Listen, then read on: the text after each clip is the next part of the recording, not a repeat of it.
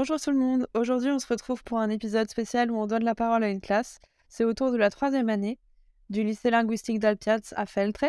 Ils vous parleront d'abord de tendances de la mode, ensuite de santé mentale et enfin de festivals en France. Bonne écoute Bonjour à tous. Euh, notre podcast s'appelle Les Drip. C'est un mot de langue américaine et il signifie quelque chose qui est à la mode pour les jeunes. Et nous sommes ici aujourd'hui pour vous expliquer les drips des jeunes. Pour commencer, je propose qu'il y a deux typologies de magasins, le fast fashion et les grandes marques. Le fast fashion est composé par magasins qui font des vêtements qui ont un bas prix, mais aussi en bas qualité. Les grands magasins euh, font des vêtements à la mode, mais ils coûtent beaucoup. Pour commencer, je vous explique la partie supérieure qui sont à la mode aujourd'hui. Euh, on peut commencer à dire que le style vintage est devenu très populaire donc, il y a beaucoup de sweatshirts et de t-shirts vintage et nos mères et nos pères peuvent ne pas jeter leurs vêtements. Les t-shirts pour l'été sont très populaires. Les mini t-shirts qui sont des t-shirts mais sont euh, très petits pour la taille qu'on porte normalement. Dans les dernières années, les corsettes aussi sont retournées dans les magasins pour les jeunes, avec des couleurs et des motifs différents. Les jeunes portent aussi des t-shirts oversize. Euh, dessus, on peut voir des chanteurs ou des bandes célèbres, mais aussi des sons de différents. Maintenant, on va parler des pantalons de différentes tendances. Les jeans sont toujours utilisés depuis les années 70.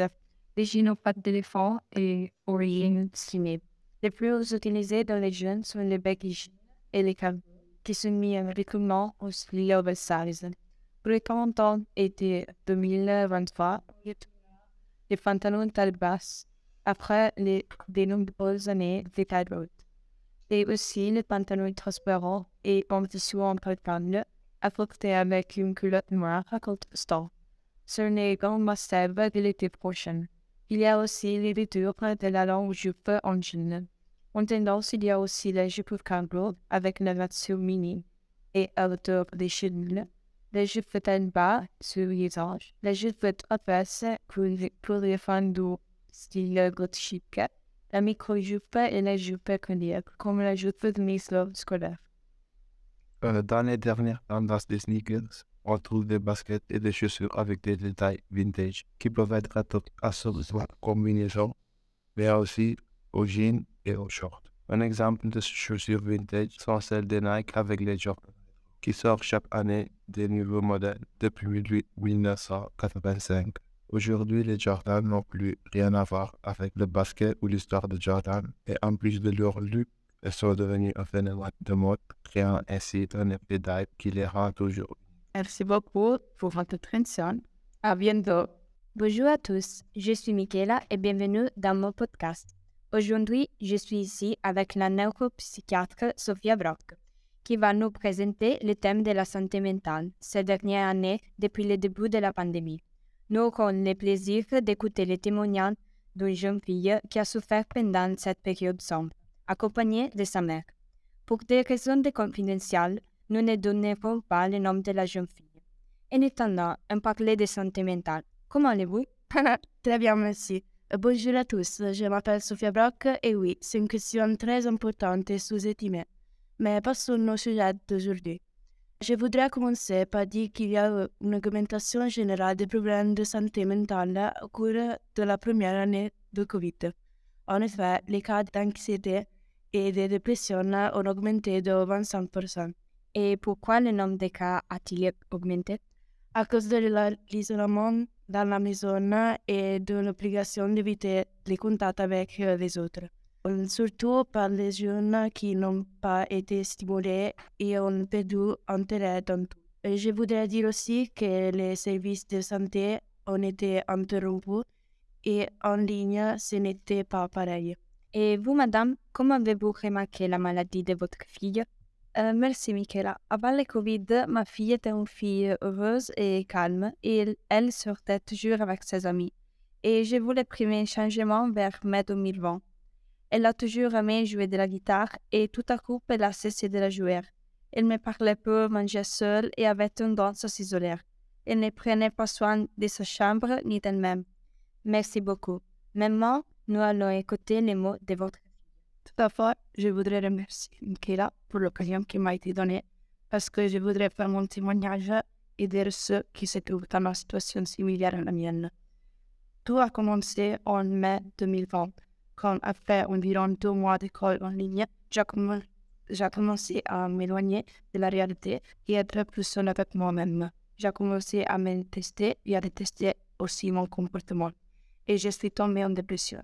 Mais grâce à l'aide de la docteure Sofia Bracca, j'ai pu sortir de cette période noire. Quelle histoire émouvante.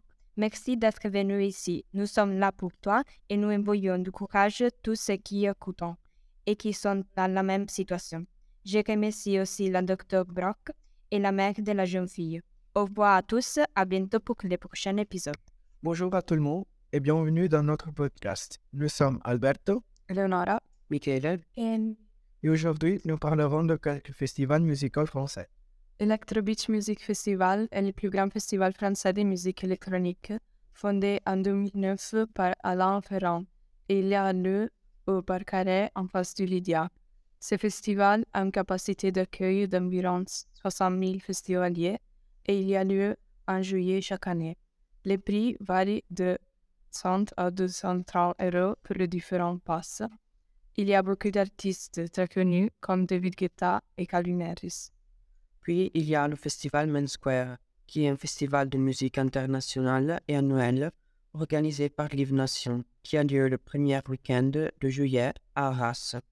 Il est né en 2004 et il est devenu un des plus célèbres du pays. Tous les ans, il attire des groupes et des stars connus dans le monde. L'édition de 2023 se déroulera du 30 juin au 2 juillet, parce qu'on est retourné au format de trois jours après le Covid. Le billet coûtera 155 euros, mais on pourra voir des musiciens renommés comme David Guetta, Maroon 5, Macklemore, Prince et John Butler. Et il y a le Festival de Vienne qui est né en France. Il a été créé en 1991 à l'anglais et chaque année, il est devenu de plus et plus gros. Cette année, ce sont les jeudis et vendredis, samedi, et parmi les chanteurs se trouvent Rosalia, Lombard et Enfin, il y a le festival Musilac, qui est un concert qui a lieu chaque année à Aix-les-Bains, en Savoie. C'est un festival de musique rock et il est organisé par la ville d'Aix-les-Bains à la mi-juillet. Cette année, par exemple, il aura lieu du 5 au 8 juillet. Et on pourra écouter des artistes comme les Arctic Monkeys, Phoenix, Iggy Pop et beaucoup d'autres. Autour du festival, il y a des autres activités pour enfants et adultes et des petits concerts pendant la journée en attendant la soirée. Le soir, si on ne veut pas écouter la musique avec trop de monde, on peut assister au concert en faisant un tour en bateau du lac voisin. Merci à tous pour l'attention et au revoir.